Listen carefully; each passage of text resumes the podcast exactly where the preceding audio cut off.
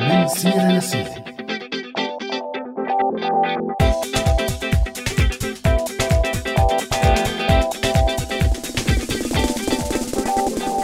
يسعد مساكم مستمعينا مستمعي راديو سوريالي بحلقة جديدة من برنامج من سيرة لسيرة. معي أنا عزة وكمان معي همام من وراء المايك. يسعد مساك. يسعد مساك يا عزة ومسا كل مستمعينا عبر هوا راديو سوريالي اليوم وكل يوم ببرنامجنا من سيرة لسيرة وبكل برامجنا وبحلقتنا لليوم يلي رح نحكي فيها. إنه كيف عم تتغير أسماء مناطقنا وشوارعنا بناء على معطيات كتيرة رح نحكي فيها خلال حلقتنا. وضيفتنا بهالحلقة هبة أباني مؤسسة مشروع باشتان يلي بيتناول قصص المدن السورية وحكاياتها ولا تنسوا مستمعين انه لآرائكم أهمية كتير كبيرة بهالموضوع فشاركونا برأيكم وقولوا يلي عندكم. ورح نبدا حوارنا. مستمعينا من بعد ما نمسي على أماني معدة البرنامج وغالية بمتابعه التعليقات وتيسير على الهندسة الصوتية. في ناس بتلعب كورة في الشارع. وناس بتمشي تغني تاخد صورة في الشارع. بتلعب كورة في الشارع. وناس بتمشي تغني تاخد صورة في الشارع. في ناس بتشتم بعض ناس بتضرب بعض. ناس بتشتم بعض تضرب بعض تقتل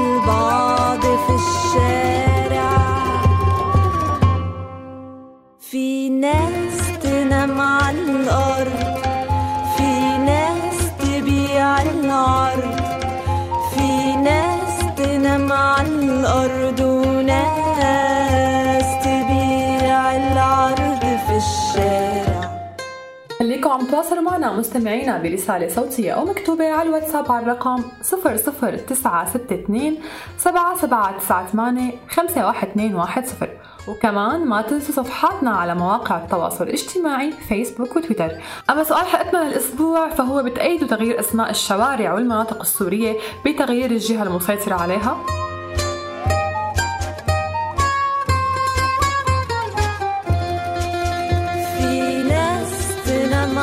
الأرض في ناس تبيع العرض في ناس تنام على الأرض وناس تبيع العرض في الشارع. لكن صحيح حتكون فضيحة لكن صحيح حتكون فضيحة. أيوة صحيح حتكون فضيحة أيوة صحيح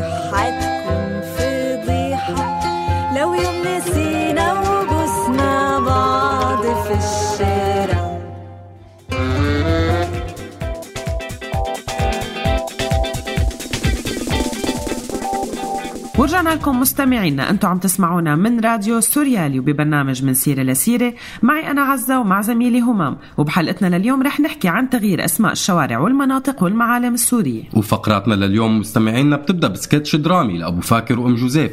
رح نسمع فيه كيف إنه أثر تغيير أسم الشارع على أبو فاكر وضيعوا بين شوارع الشام. وبالمنقوشة رح تحكي لنا رئيفة عن حي الحريقة بدمشق ومن وين اجى هالاسم. أما أماني ببنات الشمس فرح تحكي لنا عن المهندسه السورية نجوى عثمان. واليوم رح نتذكر صوت زميلنا طارق بالبرنامج بحلقة معادة من علمي علمك عن آلية عمل ال GPS. وبفقرة شو قولك رح نتحاور مع ضيفتنا هبة قباني مؤسسة مشروع مبادرة باشتان لتعزيز الانتماء السوري من خلال التعرف على المدن السورية وتاريخها. وخلينا هلا نروح لأولى فقراتنا لليوم ونسمع شو صار مع أبو فاكر وأم جوزيف بجوز كلام. جوز كلام.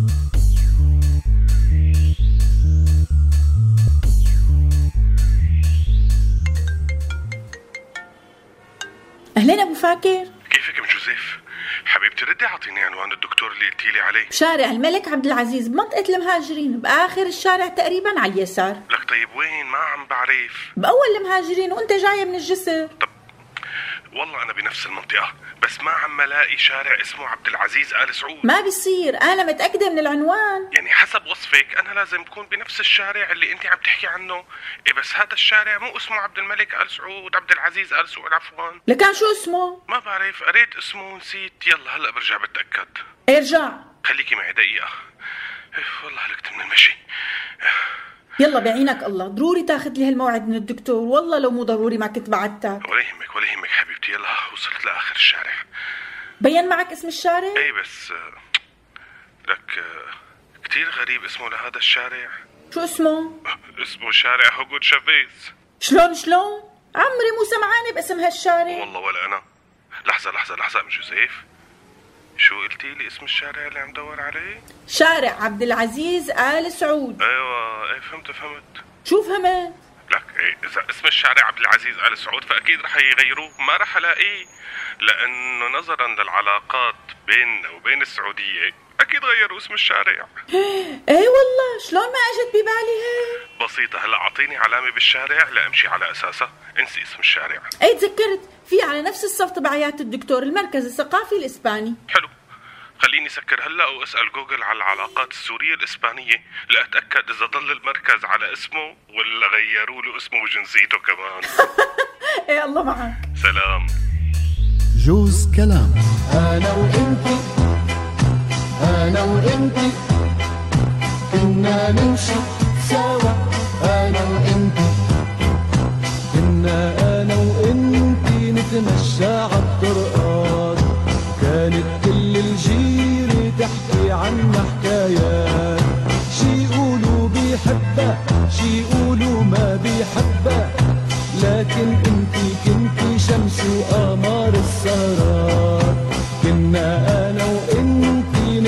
نتمشى عالطرقات وكانت كل الجيرة تحكي عنا حكايات. شي يقولوا بيحبها شي يقولوا ما بيحبها.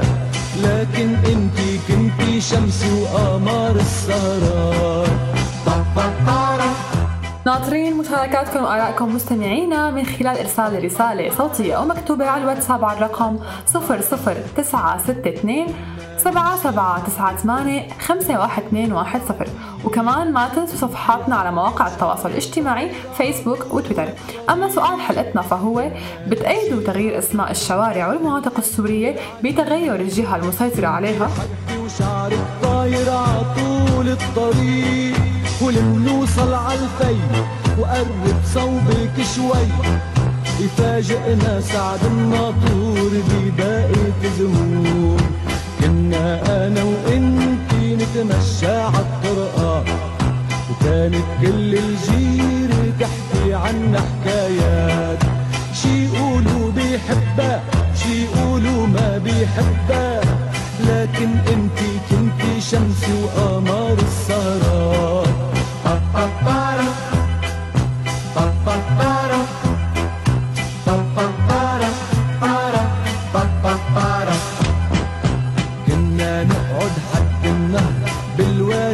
البعيد ايدي بشعرك وحوالينا الدنيا كلها عيد. كنا نقعد حد النهر بالوادي البعيد. ايدي بشعرك وحوالينا الدنيا كلها عيد. وتقولي لي بس بحبك أنت وبس. وفجأة نلاقي أمك جاية ورانا علس كنا وانتي نتمشى عالطرقات وكانت كل الجيرة تحكي عنا حكايات شي يقولوا بيحبها شي يقولوا ما بيحبها لكن انتي كنتي شمس وقمر السهرات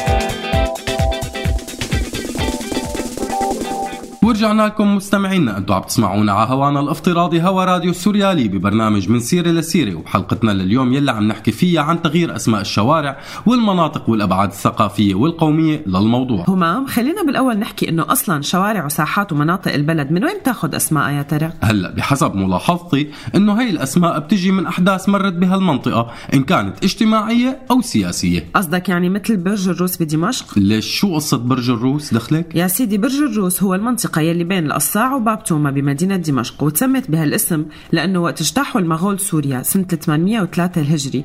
قتلوا كثير من السوريين وبعدين قطعوا روس الجثث وعملوا منهم برج بهديك المنطقة وضلت معروفة ببرج الروس لهلأ. قديش حزينة قصة هالمكان بس شوفي قديش بترتبط بتاريخ المكان؟ وهذا بالضبط يلي كنت عم بحكي عنه. وأحيانا كمان بيرتبط اسم المكان بشخصية حدا عاش بهالمكان أو بناه أو مدفون فيه أو حتى يمكن مر فيه. يعني مثلا مثل آه أنت هيك اللعبة إنه أنا بحكي الفكرة وأنت بتعطي مثل لك إيه يعني ليش لا؟ مشان تتثبت الفكرة. طيب يا ستي ما عندي مشكلة مثل شو مثلا؟ هاتي لنشوف. كتير في هيك أماكن وشوارع بسوريا بتحمل أسماء أشخاص مثل مثلا ساحة يوسف العظمة أو شارع شكري القوتلي بدمشق وفي منه بحمص كمان. وحي سيف الدولة بحلب نسبة لسيف الدولة الحمداني طبعا. والشيخ ظاهر باللاذقية والكواكبي بحلب والشيخ عنبر بحما مثل ما قلتي في كتير مناطق أخذت أسمائها من أشخاص عاشوا فيها أو مروا فيها. وفي شوارع ومناطق كمان أخذت أسمائها من معالم موجودة فيها. مثل شو يا حزرك أنا رح أقول لك مثل شارع الدبلان يلي أخذ اسمه من قهوة الدبلان ويلي أخذت اسمها من كنية صاحب القهوة. وكمان باب سباع بحمص يلي أخذ اسمه من سبعين منحوتين على مدخل الحي وهن شعار الظاهر بيبرس ومناطق باب شرقي وباب توما بدمشق نسبة للأبواب اللي فيها ويلي بتحمل هاي الأسماء. خزيت العين عنك موسوعة والله. ليك لا. فيك تقول يعني غشيت وقريت شوي عن الموضوع بفترة تحضير الحلقة. إذا هيك قنعتيني. طيب خلينا نكمل لنشوف وين بدي أعجز معك. شو في كمان؟ آها في كمان شوارع ومناطق أخذت أسمائها من طبيعة وجغرافية المكان. هاتي لنشوف مثل شو؟ إيه وهي كمان بعرفها. مثل المزة بدمشق يعني معنى اسم الرابية وتسمت هيك لأنها أعلى من باقي المناطق بدمشق وكمان حي المناخ ب- بحما والطابيات باللاذقية يعني المكان العالي. لا دارسة منيح ما شاء الله عنك. برافو. مزبوط صح كلامك عزة مية بالمية. وكمان من المصادر الكتير مهمة يلي بتاخد منها أسماء الشارع أسماء اسم الشارع أو الحي طبيعة السكان الموجودين بالمنطقة. وغالبا هن السكان الأوائل. قصدك مثل حي السريان بحلب؟ صحيح لأنه أول من سكنوا كانوا السريان. وعندك كمان حي المهاجرين بدمشق يلي انبنى للمهاجرين يلي إجوا من دول البلقان أيام الحرب العالمية الأولى. وكمان الشوارع بمناطق المخيمات الفلسطينية همام كلها أخذت أسماء من أسماء مدن ومعالم فلسطينية. صح كلامك عزة وغير طبيعة السكان كمان في مناطق وأحياء وشوارع أخذت أسمائها من المهنة المشهورة فيها. وهذا كمان كتير شائع همام مثل جورة الكلاسة بحمص والمناخلية والأزازين بدمشق وحي الدباغة والبياض بحما طيب بما أنه عندك كل هالمعلومات هاتي لنشوف. جاوبيني على هالسؤال واحكي لي أو احكي لمستمعينا. من وين إجا اسم شارع ستة إلى ربع بمدينة دير الزور؟ يلي رفضوا أهل الدير أنه يتغير اسمه على لسانهم رغم أنه تسمى رسميا شارع الميسات لا همام هذا يلي بيقولوا هذا هو السؤال الذي حير العلماء وهو في له أكثر من رواية على فكرة للموضوع. بس أشهرها أنه طول الشارع هو ست امتار إلا ربع. طيب ليش برأيك أهل الدير متمسكين كل هالقد باسم الشارع وما كانوا يقتنعوا أنه يغيروه لأنه ببساطة همام هذا بالنسبة لهم موروث شعبي يعني ما رح يتخلوا عنه هيك ببساطة. طيب على سيرة الموروث الشعبي شو محضرت لنا رئيفة؟ رئيفة رح تحكي لنا اليوم عن حي الحريقة بدمشق القديمة فشو رأيك نروح على الحارك ونسمعها؟ يا سلام لك مباشرة على المنقوشة لعند رئيفة.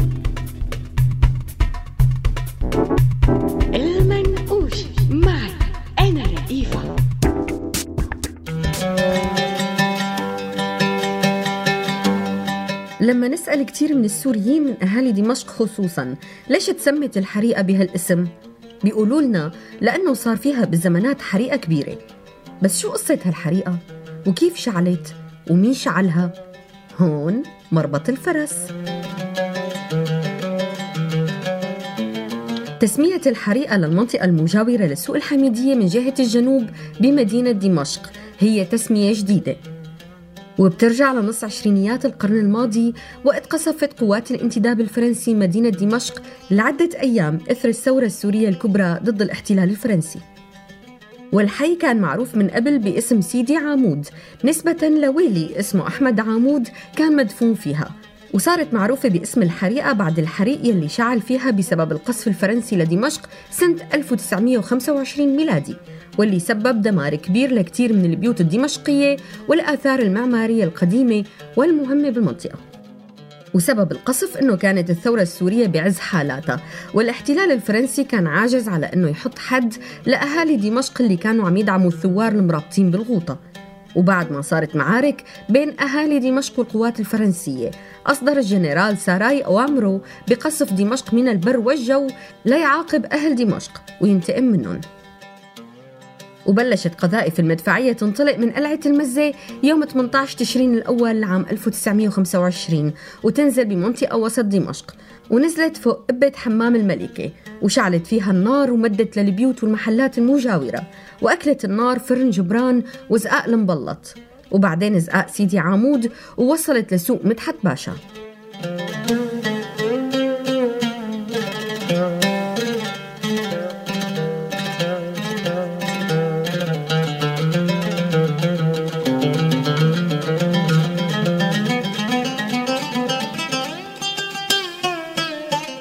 الخسارة كانت كبيرة كتير أكبر من أنه تتعوض لأنه راحت بهي الحريقة بيوت دمشقية عريقة وقديمة. تميزت بعمرانها الخارجي وزخارفها الداخلية. وكمان راحت بهالحريقة معالم تاريخية هامة ما نفد منها إلا جزء صغير. ومن البيوت يلي خربت دار القوتلي اللي بناها مراد أفندي القوتلي بزقاق العواميد. واحترق معها ضريح الويلي عامود يلي كانت المنطقة مسماية باسمه. وكمان تهدمت دار القنصل الألماني لوتيكا ومقر القنصلية الألمانية. ومن الأماكن يلي سلمت هي سوق الحميدية والبيمارستان النوري يلي هو من أهم البيمارستانات الباقية بالعالم الإسلامي. وبسبب الخسائر الكبيرة يلي راحت بهالحادثة من خسائر بشرية ومالية تسمت نكبة دمشق. وفيها كتب أمير الشعراء أحمد شوقي قصيدته المشهورة يلي مطلعها. سلام من صبا برد أرق ودمع لا يكفكف يا دمشق. ومن أبيات القصيدة رماك بطيشه ورمى فرنسا.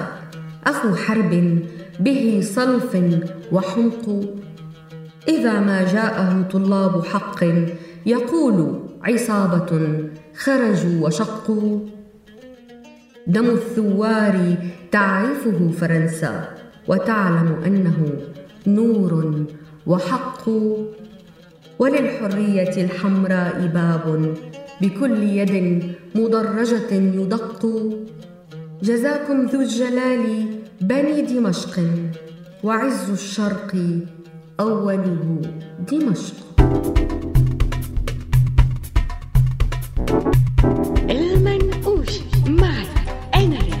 خدني معك وديني عشارع الحمرا خدني معك تحلالي بالحمرا السكرة. خدني معك وديني عشارع الحمرا خدني معك تحلالي بالحمرا السكرة. اشرب كاس المحبة بشي قهوة عالرصيف أحكي عن القصايد ما أملك حق رغيف. انظم شعر العيون الحلوة البنت السمرة.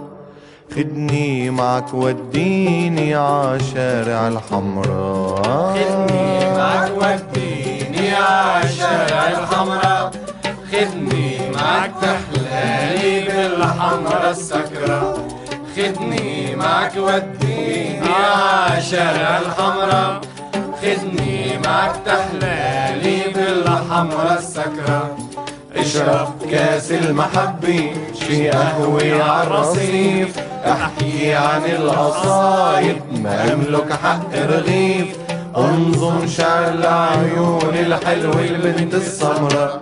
خدني معك وديني عشارع الحمراء.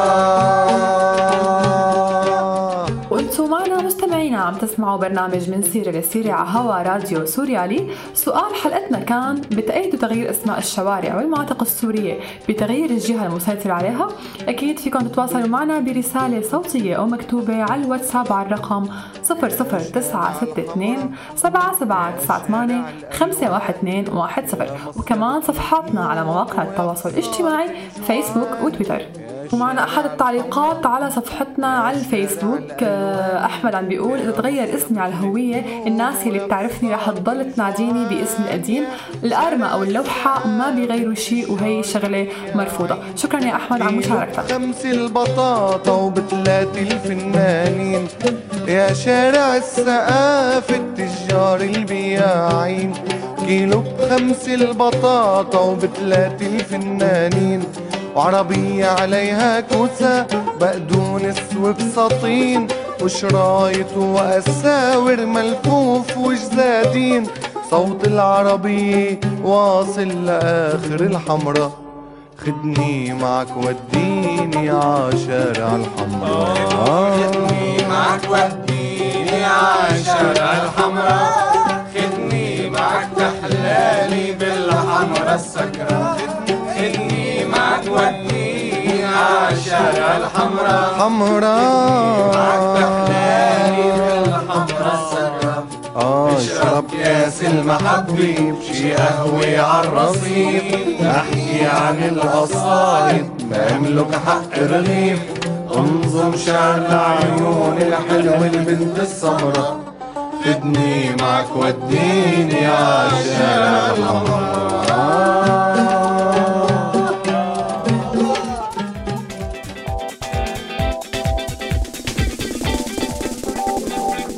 لكم مستمعينا أنتم عم تسمعونا على هوانا الافتراضي هوا سوريالي وببرنامج من سيرة لسيرة معي أنا عزة ومع زميلي همام وبحلقتنا لليوم عم نحكي عن أسماء الشوارع والأحياء والمناطق السورية. وقبل المنقوشة حكينا من وين بتاخد الشوارع والأحياء أسمائها. بس مع هيك في بسوريا كتير استثناءات وفي شوارع من غير المنطقي إنها تحمل هالأسماء. وهي ما لها لا شخصيات بتعرف المكان أصلا ولا هي معال لمعالم معروفة. بس هي ببساطة بفترة من الفترات كانت بتخدم مصالح معينة مثل الشارع يلي كان بيحمل اسم ملك السعودية الأسبق شارع الملك عبد العزيز آل سعود. إيه بس همام هذا الشارع اسمه تغير بتعرف مو؟ صح تغير بسبب تغير وضع العلاقات بين سوريا والسعودية. وللأسف مؤخرا هذا يلي صار إنه أسماء المناطق والأحياء والشوارع واللي ارتبطت بمدلول شعبي أو تاريخي أو اجتماعي معين عم تتغير بناء على مين مسيطر على المنطقة. يعني مثلا بعد ما سيطرت فصائل المعارضة على مدينة عفرين غيرت كتير من أسماء الأحياء والشوارع. مثلا مثل دوار كاوا يلي بيرمز للأسطورة الكردية كاوا الحداد ليصير اسمه دوار غصن الزيتون وكمان تغير اسم دوار النيروز وصار اسمه دوار صلاح الدين الأيوبي وتغير اسم دوار مبنى الحكومة وصار اسمه دوار رجب طيب أردوغان. وداعش كمان عملوا عمليات تغيير كتير كبيرة بالمناطق اللي سيطروا عليها حتى أنه غيروا اسم المحافظة كلها من دير الزور لولاية الخير وكمان غيروا التنظيم اسم محافظة الحسكة وصار اسمها ولاية البركة. وكتير من الشوارع والساحات والمدارس والجامعات غيروا أسمائهم على أسماء شخصيات بتنتمي للتنظيم. ونفس الأسلوب اتبعته الاداره الذاتية يلي هي الجناح الإداري لقوات سوريا الديمقراطية. وغيرت أسماء المناطق والشوارع يلي سيطرت عليها بسوريا لأسماء كردية وكمان غيرت اسم كل محافظات الشمال الشرق السوري دفعة واحدة وصار اسمها كلها روج آفا. وهي تسمية بتدل على إقليم غرب كردستان. وبشهر إيلول همام بالضبط بسنة 2015 أعلنت الإدارة الذاتية انها رح ترجع الأسماء الكردية للمدن والبلدات والمؤسسات الرسمية بمدينة القامشلي مثل ما كانت قبل مشروع الحزام العربي. بالمناسبة مستمعينا مشروع الحزام العربي صدر بسنة 1965 وتنفذ بسنة 1973 عفوا وهو عبارة عن بناء حزام عربي طوله 350 كيلومتر وعرضه بيتراوح بين 10 ل 15 كيلومتر على الحدود السورية التركية وضمن هالمشروع تغيرت أسماء عدد كبير من القرى والمناطق الكردية ويلي اشتغلت الحملة على استعادتها. وبالفعل همام هذا اللي صار. تغيرت أسماء قرى كتير وكتير منها رجعت مثل ما كانت قبل الحزام العربي. أما إذا أجينا عزة لمناطق سيطرة النظام فرح نلاقي إنه الموضوع كمان أخذ حده. قصدي إنه موضوع تغيير أسماء المناطق والشوارع. إيه هلا أنا بعرف مثلا إنه تغير اسم شارع الملك عبد العزيز آل سعود بدمشق لشارع هوغو تشافيز على اسم الرئيس الفنزويلي الراحل. شو في غيره كمان بتعرف؟ في عدة تغيرات لأسماء شوارع ومد- ومدارس ومناطق بس أبرزها كان اللي حكيتي عنه وفي حديقة باسم كيم إل سونغ وهو رئيس كوريا الشمالية كمان بدمشق. هلا هاد اللي أنا ما عم بفهمه إنه كيف حديقه بدمشق بتتسمى على اسم رئيس كوري؟ يعني هلا مو ممكن مثلا لما يكون في اسم نضالي ما في خلاف عليه مثل جيفارا مثلا بس مو رئيس كوريا الشمالية. عموما كمان في تغيير تاني صار قبل وهو تغيير اسم شارع قطر باللاذقية لشارع فداء أحمد وهو رئيس مفرزة الأمن العسكري بجسر الشغور بليف حلب. وهي الطريقة بإطلاق الأسماء على الشوارع والمناطق بتضيع هويتها الثقافية والتاريخية. على فكرة همام أنا لاحظت شيء. تفضلي شو لاحظتي؟ لاحظت إنه حق النساء ضايع بتسمية شوارع بسوريا على أسمائهم، يعني أنا بتذكر إنه إيه كان في مدارس على أسماء نساء، بس ابدا ابدا ما بتذكر إنه في شوارع على أسماء نساء. تماما عزة رغم إنه في كتير نساء بيستحقوا هالشي مثل مثلا نجوى عثمان يلي رح تحكي لنا عنها أماني أكثر بفقرتنا الجاية وهي بنات الشمس بنات الشمس معي أنا أماني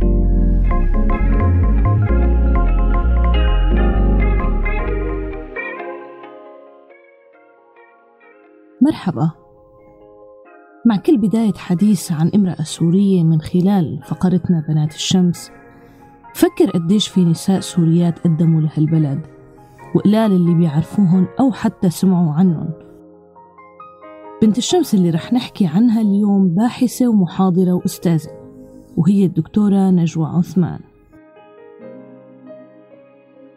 الدكتورة نجوى عثمان محاضرة بجامعة حلب ومدرسة لمقررات الآثار والفنون الإسلامية وتاريخ الفن والعمارة والمسكوكات الإسلامية. حاضرت بكتير من المنابر الثقافية منها مديرية الثقافة وجمعية العاديات ونقابة المهندسين ومعهد التراث وكلية الآثار والعمارة والقنصلية التركية. بالإضافة لأبحاث ودراسات كتيرة قدمتها بالمؤتمرات والندوات اللي بتنعقد بتاريخ العلوم واللي زاد عددها عن 35 بحث. الدكتورة نجوى عثمان من مواليد مدينة الباب بحلب سنة 1954 حصلت على شهادة الهندسة المدنية من جامعة حلب وبعد ثلاث سنين اتجهت لدراسة التراث العربي الإسلامي والتحقت بمعهد التراث العلمي العربي بحلب. حصلت على الماجستير بتاريخ العلوم عند العرب سنة 1991 وكان بحث الماجستير تبعها بعنوان الهندسة الإنشائية في مساجد حلب. بعدها حصلت على درجة الدكتوراه بدراسة علمية بحثية وميدانية عملتها بمدينة القيروان بتونس وكان عنوانها دراسة مقارنة بين المساجد القديمة في حلب ومدينة القيروان في تونس. أغنت الدكتورة نجوى المكتبة العربية بكتير من الأبحاث والدراسات المميزة وألفت بالتعاون مع الباحث محمد فؤاد عنتابي كتاب حلب في مئة عام وكتاب النقل الداخلي في حلب في القرن العشرين. من خلال تجوالها بمساجد حلب والقيروان واجهت الدكتورة نجوى مواقف طريفة.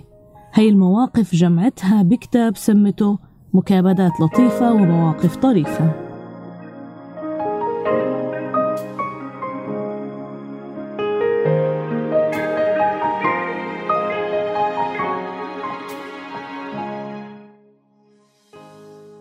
ومثل ما قلنا قدمت الدكتورة نجوى حوالي 35 بحث ودراسة علمية وشاركت بعدد كبير من المؤتمرات والندوات وحلقات البحث العلمية بس للأسف ما أسعفها الوقت والقدر لتتابع مشوارها العلمي الناجح بامتياز فتركت مشاريع علمية غير منجزة منها الآثار والأوابد التاريخية في حلب وكلس وغازي عنتاب. هذا الكتاب كانت تسافر مشانه وتاخد صور وتحط الشروح. وطبعت جامعة حلب هذا الكتاب بعد وفاته مترجم للغة التركية سنة 2009 توفت الدكتورة نجوى بحادث سير يوم الاثنين 9 2 2009 قبل بيومين من محاضرة كان مقرر إنه تلقيها وكان عنوانها التطور المعماري للمسجد الأقصى وقبة الصخرة. وباليوم اللي كان مقرر إنها تلقي محاضرتها فيه تشيعت من الجامع الكبير بمسقط راسها مدينة الباب بحلب. وهيك انتهت مسيرتها العلمية القصيرة نسبيا بس الغنية بالمؤلفات والأبحاث. واللي من أهمها الهندسة الإنشائية في مساجد حلب. حلب في مئة عام مساجد القيروان النقل الداخلي بحلب في القرن العشرين مكابدات لطيفة ومواقف طريفة في أحياء حلب والقيروان.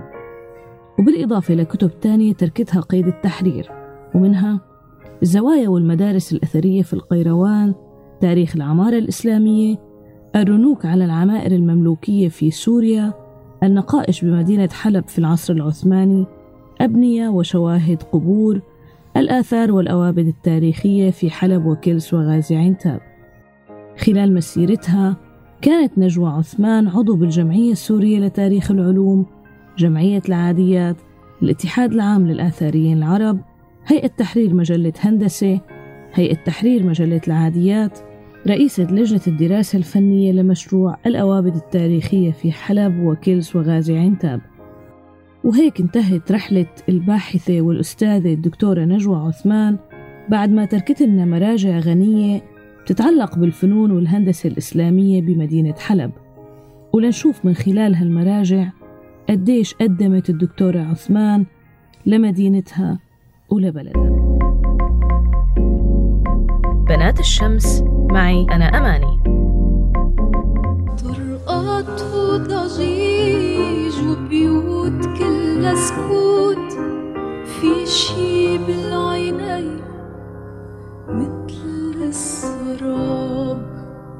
طرقات وضجيج وحبال سيارات في شي عالوجوه مثل التراب بشر آه بشر آه مثل اللي ناطرهم سفر ولاد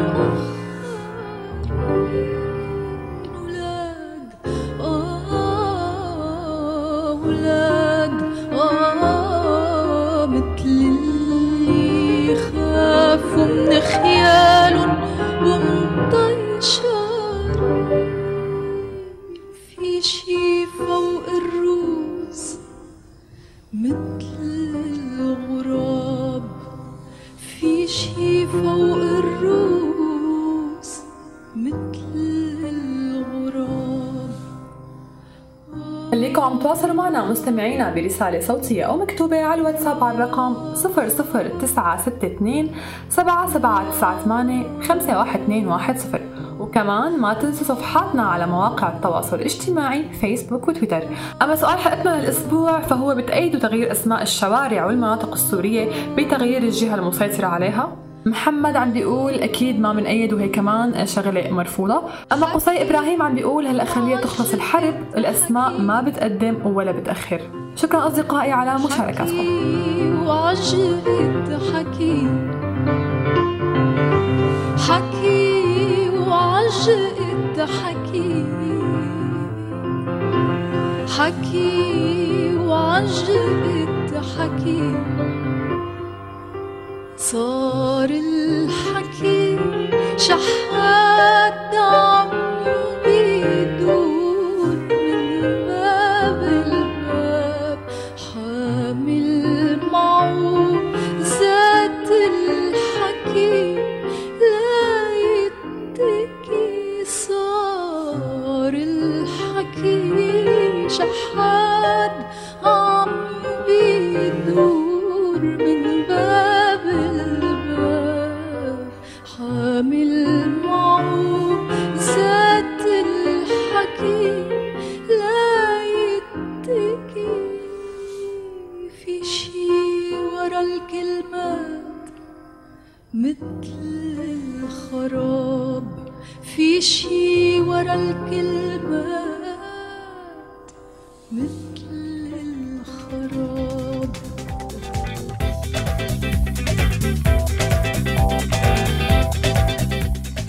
ورجعنا لكم مستمعينا أنتم عم تسمعونا على هوانا الافتراضي هوا السوريالي وببرنامج من سيرة لسيرة. معي أنا عزة ومع زميلي همام. وبحلقتنا لليوم مستمعينا عم نحكي عن إسماء الشوارع والأحياء والمناطق السورية وتغييرها بناء على الجهات المسيطرة على المنطقة. وضمن هذا الموضوع كمان مستمعينا شفنا قبل بفترة كيف تغيرت أسماء عدة معالم بسوريا بتحمل اسم الأسد لتسميات تانية بتتضمن كلمات سيئة على الجوجل مابس مثل مطار باسل الأسد الدولي بمدينة اللاذقية وبحسب ناشطين إلكترونيين إنه هذا الشيء ما بده تصريح وموافقة رسمية من جوجل وبكفي إنه يقترح مجموعه مجموعة مشتركين عفوا التعديل بنفس الوقت.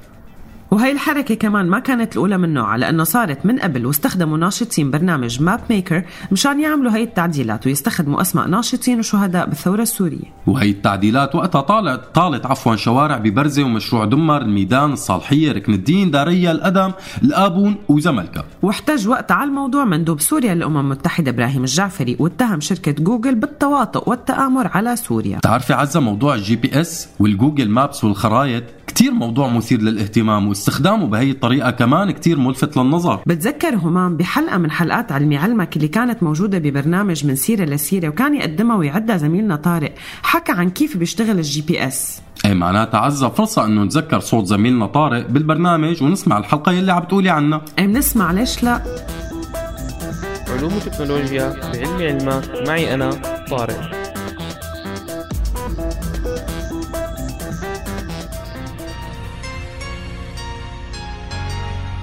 عم نسمع كتير مؤخرا كلمات مثل تحديد الموقع و GPS وإحداثيات.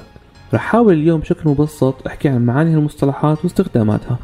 كل نقطة على الكرة الأرضية هي عبارة عن تقاطع خط عرض مع خط طول وكمان بتسموا درجات العرض ودرجات الطول. الكرة الأرضية مقسمة 360 درجة طول و180 درجة عرض والمسافة بين كل درجتين مقسمة ل 60 دقيقة والدقيقة مقسمة ل 60 ثانية. مشان هيك بنكتب الموقع الدقيق لأي نقطة برقمين. كل واحد من ثلاث أقسام درجات ودقائق وثواني. هذول الرقمين الطوال هن الإحداثيات الجغرافية للنقطة أما ال GPS أو ال Global Positioning System أو نظام تحديد الموقع العالمي هو نظام مملوك للحكومة الأمريكية. بلشوا فيه بأواخر السبعينات لأهداف عسكرية وبعدين سمحوا باستخدامه لأهداف مدنية. النظام بيتكون من 24 قمر صناعي على الأقل موزع بمدارات بحيث تكون أي نقطة على سطح الأرض مغطاية من أربع أقمار على الأقل. عن طريق هدول الأقمار الأربعة الجهاز المستقبل بيقدر يعرف موقعه. المبدأ بشكل بسيط بيعتمد على الوقت. الأقمار الصناعية بتبث إشارة بشكل مستمر. هي الإشارة بتحوي معلومات عن موقع القمر ومعلومات عن لحظة البث. المستقبل بيقرأ هي الإشارة وبيقارن لحظة البث مع لحظة الاستقبال وعن طريق فرق الوقت بينحسب بعد المستقبل عن القمر كونه سرعة إشارة معروفة. لما المستقبل بيقدر يحسب بعده عن أربع أقمار بيقدر يحدد موقعه بشكل دقيق. لما نستعمل GPS على الموبايل أحيانا ممكن يطلب اتصال إنترنت من حيث المبدأ هو مو ضروري لحساب الموقع بس بيفيد تسريع العملية لأنه الموبايل عن طريق الإنترنت بيجيب معلومات عن مدار القمر اللي عم يحسب بعده عنه وبالتالي بيحسب الموقع بشكل أدق وأسرع. بالإضافة إلى أنه الإنترنت ضروري لتحميل خرائط لأنه ال GPS بحدد الموقع فقط لا غير بدون أي معلومات تانية. طبعا ال GPS له كتير تطبيقات تتراوح من الشيء العسكري مثل التجسس والتحكم بالصواريخ والطائرات بدون طيار وتطبيقات مدنية مثل توقع ومراقبة الطقس وعمليات الإنقاذ والاستجابة للكوارث والملاحة الجوية والبحرية ورسم الخرائط وقياس المسافات وكمان استعمالات شخصية وفردية مثل معرفة الطريق ووسائل المواصلات ومتابعة أفراد العائلة وإضافة معلومات جغرافية للصور وتطبيقات تانية كتير.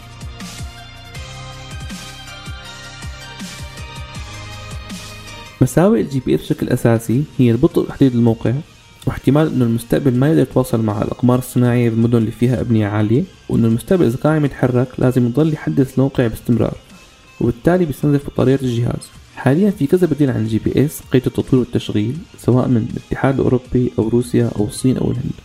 متوقع يحسنوا بعض هي المساوئ بس ولا واحد من الانظمة جاهز لسه. طبعا كل الروابط اللي بتلزم موجودة بوصف الحلقة على ال Sound وال YouTube وإذا عندكم أسئلة عن الموضوع ممكن تتواصلوا معي بالتعليقات. سلام. علوم وتكنولوجيا بعلمي علمك معي أنا طارق. ولا حدا في الشارع وبيوت. ماشي بنص الليل شوي مخبوط. ولا حدا في الشارع وبيوت.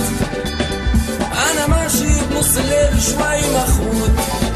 ضربت ضربت ضربت توت. ضربت ضربت توت توت. الدنيا برد أحسن لك أحسن لك فوت. ولا حدا في الشارع وبيوت. كابس بالسيارة بس مش مشغول ولا ولا ولا حدا في الشارع وبيوت. كابس بالسيارة بس مش مشغول وصاحبتك تعبت تعبت توت. تعبت جدا تعبت توت توت. تعبت توت. تعي نتجوز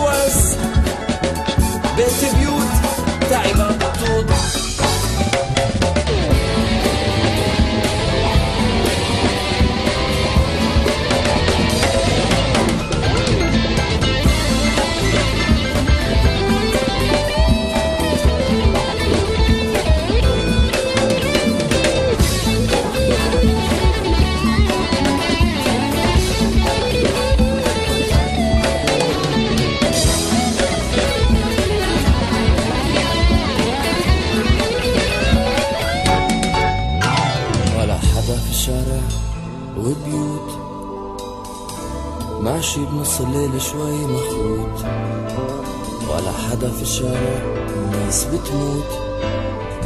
يا جماعة خلصونا.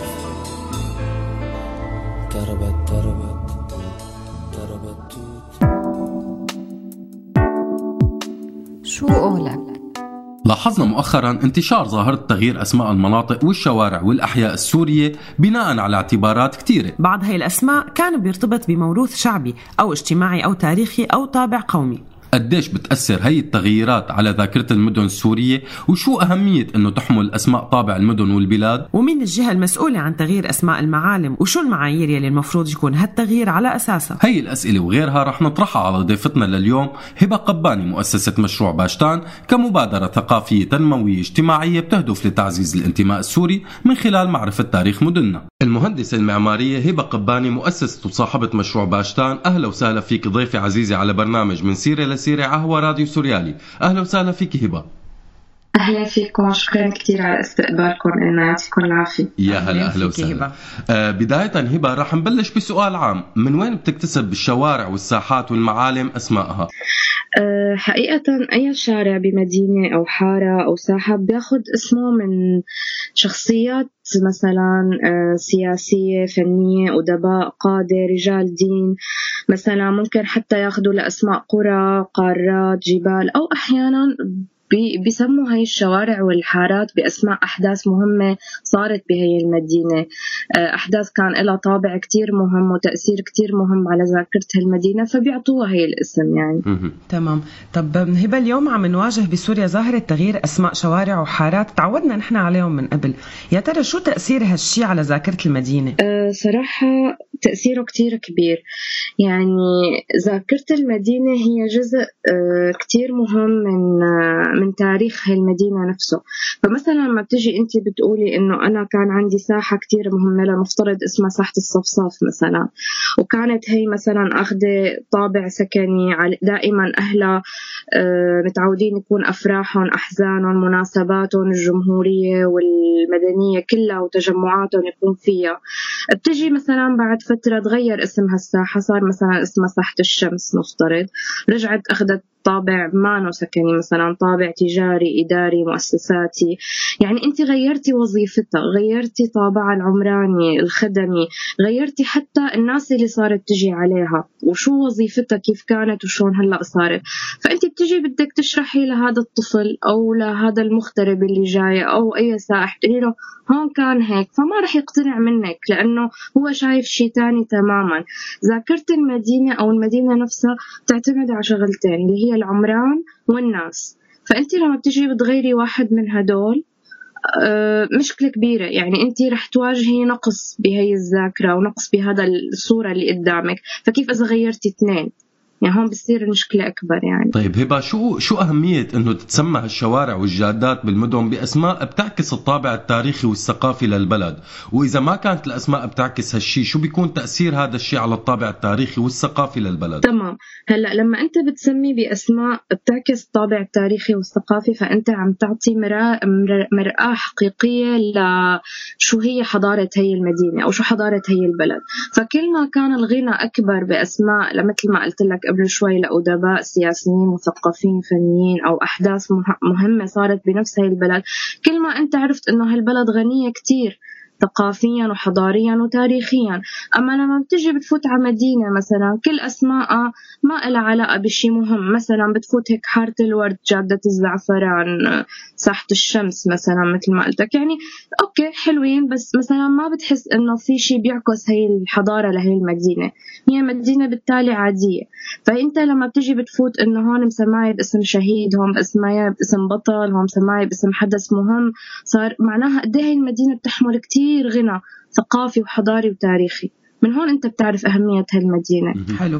طيب هبة مين بالعادة هي الجهة المسؤولة عن تغيير الأسماء بالمدينة أو البلد؟ وشو هي يا ترى المعايير والشروط يلي المفروض يتم تغيير أسماء الشوارع والساحات بأي مدينة على على أساس هي المبادئ؟ تمام. هلأ هو المفروض والمتعارف عليه إنه بيكون في لجنة عليا مثلا لجنة عليا وطنية بتتسمى مثلا تابعة للمحافظة لأي مدينة أو لقطاعات حكومية بهي المدينة. دائما بتساويها مثل عنا مثلا وزارة الإدارة المحلية. فمثلا هي الوزارة بتشكل آه، تطلب من المحافظات تشكيل هي اللجنة وكل لجنة مسؤولة عن هي التسميات. آه، هلأ شو المعايير والشروط هي بتختلف؟ مثل ما قلت لك حسب المدينة. قد إيه مثلا هدول اللجنة كتير عندهم مهم إنه يعكسوا الطابع الثقافي والغنى الحضاري لهي المدينة.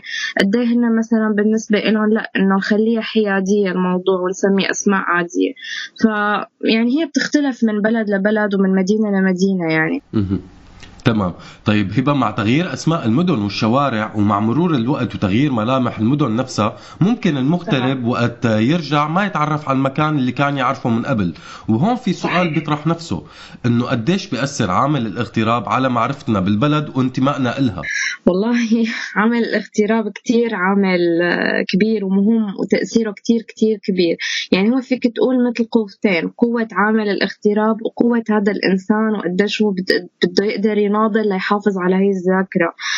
فمثلا أنت بتجي بتقول له إنه أنت باغترابك شو اللي عم عم يساعدك للبقاء؟ فبيقول لك إنه ذاكرتي لطفولتي لمراهقتي للأيام اللي أنا كنت فيها بمدينتي. فلما بتجي أنت بترجعه وما بيلاقي شيء من هدول ابدا. فأنت هون خلقت له فجوة كتير كبيرة بذاكرته. وجواته حتى كمشاعر يعني إنه وين الشيء اللي أنا كنت مستند عليه راح؟ ما موجود. بالاغتراب كتير مهم إنك أنت تكون منتمي صح. يعني إنك تضل محافظ على هذا الانتماء. انتمائك مثلا خلينا نقول مثل وضعنا نحن كسوريين انتمائنا لسوريتنا غير انتمائنا مثلا.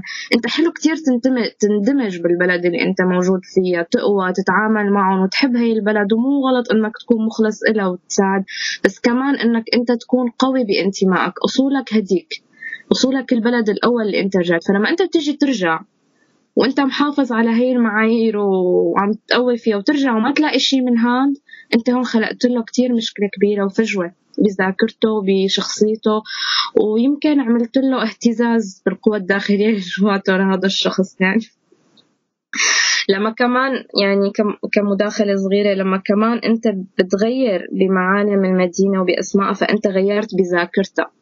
ذاكرتها يعني هي تاريخها وحضارتها. فأنت بتجي مثلا بدك مثل ما قلت لك قبل شوي بتاخذ ابنك بدك تقول له هون كان وكان وكان بيقول لك وينهم؟ أنا مو شايفهم. يعني أنت أنقذت هذا المفرد الحقيقي من المدينة وبالتالي ما عاد موجود ومحيته. محيتها لهي الذاكرة. لحتى ما حدا يشوفه وي... ويرجع يش... يحس فيه يحس نفس إحساسك الحلو اللي أنت كان عندك. اياه تمام مزبوط حق معك. هبة حضرتك أطلقتي مبادرة باشتان كمشروع ثقافي اجتماعي.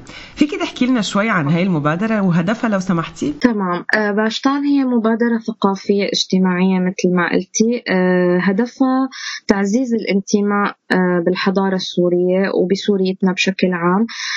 كمان هدفها تصحيح كتير مفاهيم مغلوطة لكتير ناس عن بلدنا وعن المدن السورية بشكل عام. هي كمجمل يعني إنه دائما عندك الناس بتجي بتقول أنا بحب بلدي وبحب مدينتي بس مثلا ما بتسألي أسئلة عنها خاصة أو أسئلة تفصيلية بيقول لك ما بعرف شيء. أنا بعرف إني بحب بحط ياسمينة على فنجان القهوة وبلقط صورة وخلص أو بحط صورة جبل قاسيون هذا اللي بعرفه. فبس تسأليه شو بتعرف عنها؟ ما بيعرف شيء ولا شيء عن شوارعها ولا حاراتها بس بيعرف إنه في شعور حلو لما بيكون جواتها وهذا بالنسبة له كافي. تمام. طيب هبه هي الأهداف اللي خلتك تطلقي هي المبادرة بس آه، بدنا بدنا نعرف منك شو السبب يلي خلاك تشتغلي على هذا الموضوع. هي أول شغلة. وثاني شغلة ليش اخترتي اسم باشتان لمشروعك؟ تمام. أه هلأ هن أه سؤالين جوابهم متعاقب. يعني أنا كان يستفزني هذا الشيء اللي حكيت لكم إياه قبل شوي. اسأل حدا وما يعرف شيء أو مثلا إنه هو يكتفي بمعرفته عن بلده بمعلومات كتير بسيطة وهذا بالنسبة له شيء كافي. زائد موضوع الانتماء اللي أنا شفته بالمغترب اللي أنا موجودة فيه مثلا. بالنسبة لهم إنه سوريا هي مفردات ما عادت موجودة أو هي وهم أو هي خيال. بيربط آه، سوريا كحضارة وتاريخ آه، بأدوات أخرى. يعني سوريا كبلد وحضارة وتاريخ ما لها علاقة بشيء تاني عم يصير. فلازم نفصل. يعني هن شغلتين مو شغلة واحدة فمثلا بتلاقيه ماسك جوازه السوري وما ما معترف فيه أو عم يتمسخر فيه أو عم يعني سوريا غير تماما الشيء اللي أنت عم تحكي عنه.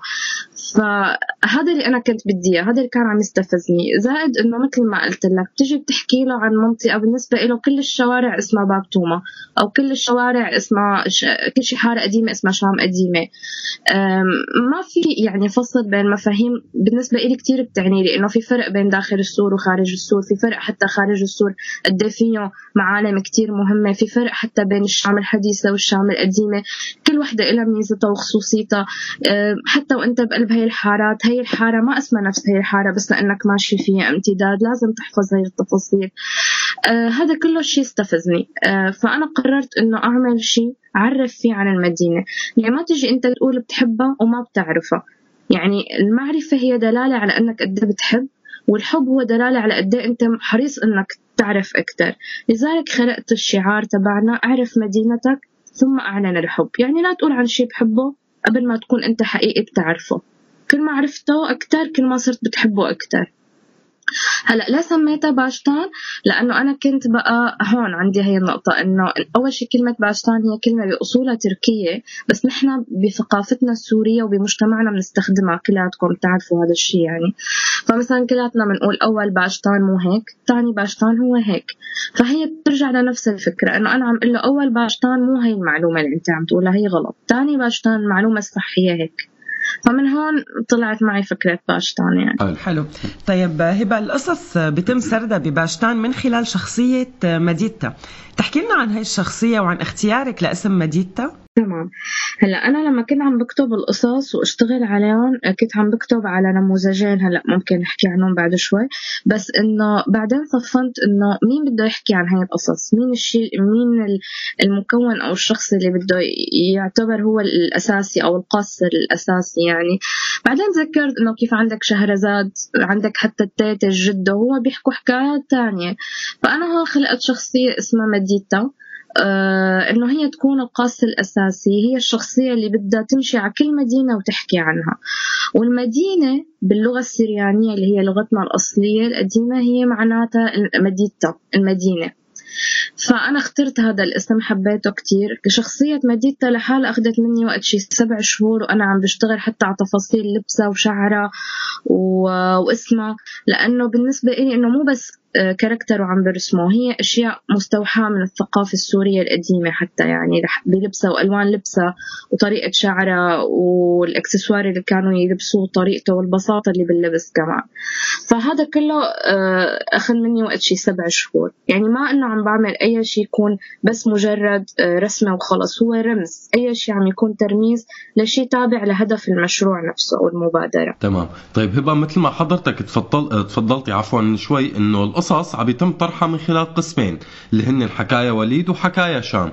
تحكي لنا عن القسمين أكثر وشو بيقدم كل قسم وكل قسم لمين الفئة المستهدفة؟ تمام. هلأ أنا لما كتبت آه، كنت عم بلش بوليد وأبوه. هن كانت فكرته إنه طفل آه، بلش يوعى إنه هي شو وهي ليش وهي كيف بلش الفضول عنده مثل أي طفل بأول وعيه. فهون بل اخترت هذا ال- ال character تبع ال character الفضولي و character لشخص مثقف حريص على إنه ابنه آه، ما يكون عنده فراغ بهي الأسئلة وما يكون ما عنده جواب إلها. فأول حل لانك تاخذ عفوا فأول حل لإنك تجاوبه على هي الأسئلة إنك تنزله على المشهد الحقيقي لهي الأسئلة. فإنه هذا الأب ورجى ابنه إنه يقول له شو صورة الاموي وشو هذا الجامع وليه هيك اسمه ومن وين هاد وين عنا؟ فانه يلا امشي نعمل رحلة ونتعرف على مدينتنا صراحة هو مو مجرد آه، سؤال وجواب هو صراحة واجب حقيقي على كل أهل. مثل ما واجبهم يامنوا لهم أكلهم وشربهم ومدرستهم هو واجب كمان يزرعوا الانتماء الحقيقي لبلدهم وسوريتهم تجاه هذا الطفل. لازم يعرف شو مدينته مثل ما بيعرفوا مين أنت ومين أبوك ومين أمك وهذا أخوك وهذا عمتك وخالك نفس الشيء. هي مدينتك وهي مفرداتها لازم أنت تعرفها. ف قررت عوض هالنقص عند كتير ناس عن طريق إنه هذا أب وهي ابنه وهيك ببلش رحلة المعرفة ورحلة الفضول نقطة نقطة بلشت بال- بالأبسط وبالأهم ورح أنتقل كمل فيهم يعني. آه، اللي بيميز حكايات وليد وأبوه هي البساطة. يعني ال ال الحكايات ممكن يقراها أي حدا من عمر سبع سنين لسبعين سنة.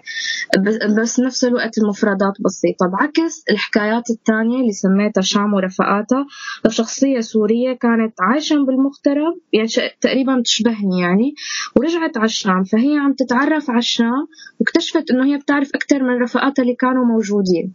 وهذا دليل إنه عامل الاغتراب مانو عامل آه، فقط هو يعني بحد من معرفتك. أنت فيك تكون مغترب وبتعرف أكثر من اللي قاعدين من جوا. هذا دليل قد إيه انتمائك قوي. وقد إيه أنت حريص على المعرفة. فهون بقى ببلشوا هن يتصادموا بين المعرفه وبين الاغتراب وبين إنه ليش هي بتعرف أكثر منا والمعلومات اللي جوا. بس هون رفعت مستوى الحكايات شوي ليكونوا أكاديميين. يعني في مصطلحات بدك تكون أنت شوي أكاديمي بجوز عم تدرس عمارة آثار بجوز أنت حتى ما شرط عم تدرس شيء مختص بس المصطلحات شوي أكبر يعني. فهون فيك تقول تخصصية أكثر الحكايات يعني فهون فيك. تستهدف فيها يعني بنقول من 17 لأكبر شوي يعني طيب هبة بالعموم ليش اخترتي الأسلوب القصصي لتقدمي هالمعرفة للعالم؟ يعني ليش ما مثلا بس كتبتيها كمعلومات أو مقالات؟ تمام هلأ لما بلشت أكتبها أول شيء صراحة كنت عم بكتبها هيك كمقالات أو معلومة وبدي أنشرها كبوست معلومة وص- وهدف وهيك بعدين لقيت هذا الأسلوب كتير ممل وقاسي و... والناس أصلا يعني شبعانة منه. بعدين تذكرت إنه أسلوب الحكاية أو القصة كتير مشوق أكثر يعني هلأ مثلا تخيلي حالك فايتة على غرفة وكل الناس حاطة موبايلاتها وقاعدة وما حدا منتبه على حدا. أو بس تجي هيك تفوتي تقولي لهم احكي لكم حكاية أو احكي لكم قصة بتلاقي الكل رفع راسه يعني هون في أسلوب تشويقي إنه في حكاية في خبرية. نفس الشيء مثلا الولد الصغير بدك تحكي اللي هي بتقولي له احكي لك حكاية. هذا غير إنه الحكاية هي أهم مفرد من مفردات التراث اللامادي يلي اليونسكو اليوم حريصة كتير عليه إنها تحافظ عليه. فإنه أنا لما بيجي بدي أحكي لك قصة عن مدينة بجوز تكون شوي قاسية أو مملة أو بالنسبة إلك صعبة. فأنا شلون بدي أوصل لك إياها بأبسط أسلوب؟ ما في غير إنه أحكيها حكاية. يعني هيك بسطها بسطها كأني عم بحكي لك سيرة عادية لحتى توصل لك بأسلوب دافي. وتعلق بذاكرتك أكثر. حلو. طيب آه، هبة نهاية آه، آه، شو المستقبل يلي بتشوفيه لمشروعك ولوين عم تسعي لتحقيقه؟ آه صراحة باشتان يعني هيك آه بتمنى أني أشوفها بيوم من الأيام. آه هي سلسلة قصصية موجودة بمكتبة كل بيت سوري. م- كمان بتمنى إنه أقدر كمل broadcast لكل آه، لكل هاي القصص وتقدر تنزل على ال SoundCloud آه، أنا حاليا بس علقانه بموضوع إنه هي آه، الدعم المادي لهي المبادرة أكثر هي بحاجة لكتير قصص تانية. أنا بتمنى مثل ما قلت لك شوفها كقصص وك SoundCloud موجود دائما والناس عم تسمعه. حتى بكرة المغتربين لما يرجعوا على بلدهم ممكن ما يحتاج إنه ينزل مع ابنه. يلاقي ابنه ماسك آه، ال iPad ونازل عم يسمع نفس الحكايات بنفس الشوارع اللي هو ماشي فيها نفس الحكايات اللي أنا حكيتها يعني. نهاية هبة بالتوفيق يا رب ويعطيك ألف عافية وشكرا كثير لك على المعلومات ال- القيمة. الله يعافيك يا رب وأنتم شكرا كثير على الاستضافة يعطيكم ألف عافية. الله يعافيك يعطيك العافية شكرا كثير لك الله طيروا على من الجولان طيروا على صوب الشام. طيروا على يا حمام ودي لي أهل السلام. طيروا على سهل بقاع ناقورة وعود رجع طيروا على يا حمام ودي لي أهل السلام. ع بغداد وعن نهرين بين الدجلة والفرات. طيروا علي يا حمام ودي لي أهل السلام. غزي لشط النيل بالصحراء وللقرطاج طيروا علي يا حمام ودي لي أهل السلام.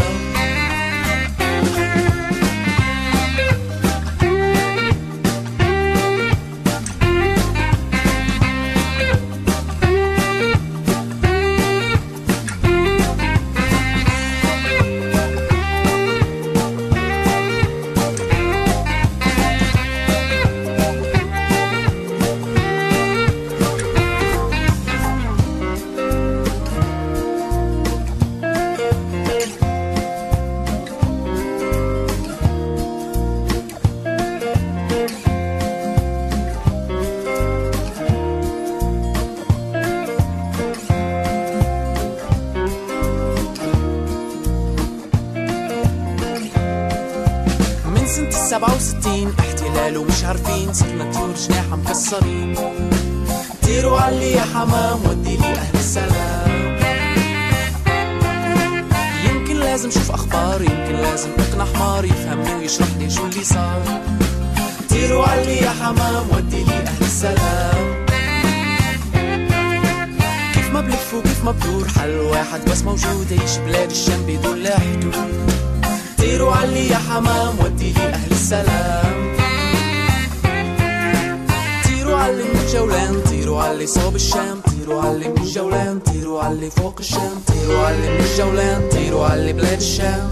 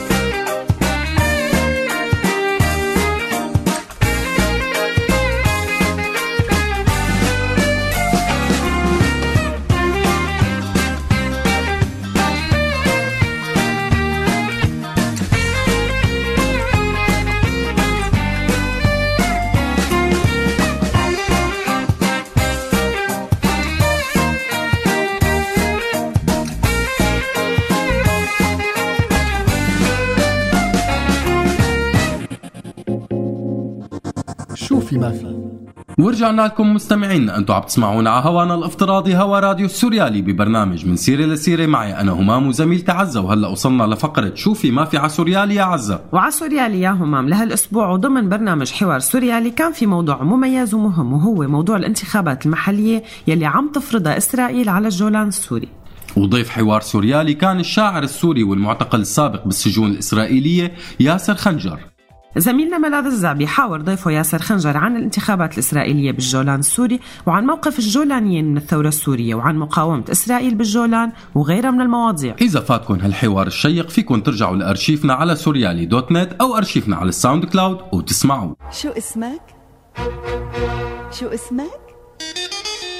شو اسمك قلي؟ شو اسمك يا شاغل هالناس بحسنك؟ شو اسمك قلي؟ شو اسمك يا شاغل هالناس بحسنك؟ كأنه قلبك بعده فاضي مشي معي لعند القاضي. تأكد لك قلبي باسمك. شو اسمك إلا؟ شو اسمك يا شاغل هالناس بحسنك؟ شو اسمك إلا؟ شو اسمك يا شاغل هالناس بحسنك؟ كأنه قلبك بعده فاضي مشي معنا عند القاضي بتكتب لك قلبه باسمك شو اسمك قرب وشوشني وخلي كلامك ينعشني. وعالكلمة الحلوة يعيشني يا مصور بعيوني رسمك. شو اسمك قرب وشوشني وخلي كلامك ينعشني. وعالكلمة الحلوة يعيشني يا مصور بعيوني رسمك. كأنه قلبك بعده فاضي مشي معي لك قلبي باسمك. ولهم مستمعينا بكون خلص مشوارنا معكم لليوم. بدنا نشكركم على استماعكم تواصلكم ومشاركتكم. بنلتقي الأسبوع الجاي. ضلوا بخير. أنا بدوري كمان بدي أشكركم مستمعينا وبدي أشكر أماني معدة البرنامج وفريق الإنتاج براديو سوريالي. وكمان أكيد بدي أشكر تيسير على الهندسة الصوتية وغالية على متابعة التعليقات. وهلأ رح ودعكم على خير وعلى أمل اللقاء. كنت معكم أنا عزة. وأنا همام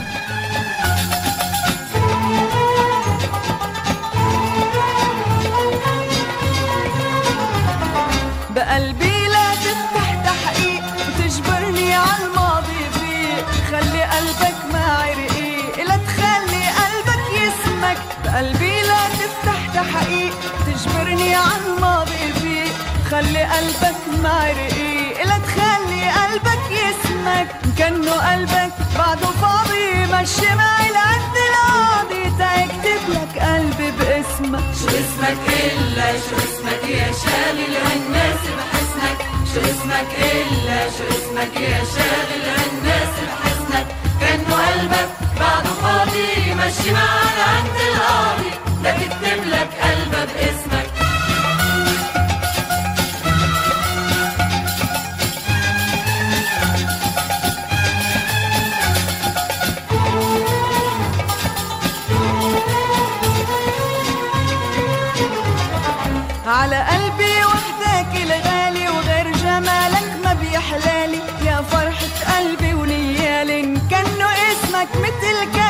على قلبي وحدك الغالي وغير جمالك ما بيحلالي. يا فرحة قلبي ونيالي إن كانه اسمك مثل كاسمك إن كانه قلبك بعده فاضي. مشي معي لعند القاضي تأكتب لك قلبي باسمك. شو اسمك إلا شو اسمك يا شاغل هالناس بحسنك.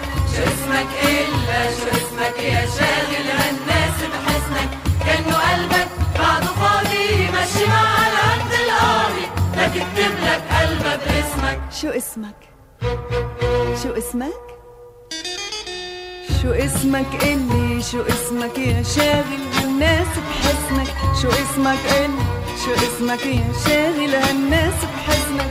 كأنه قلبك بعده فاضي مشي معي لعند القاضي. تأكتب لك قلبي باسمك. من سيرة لسيرة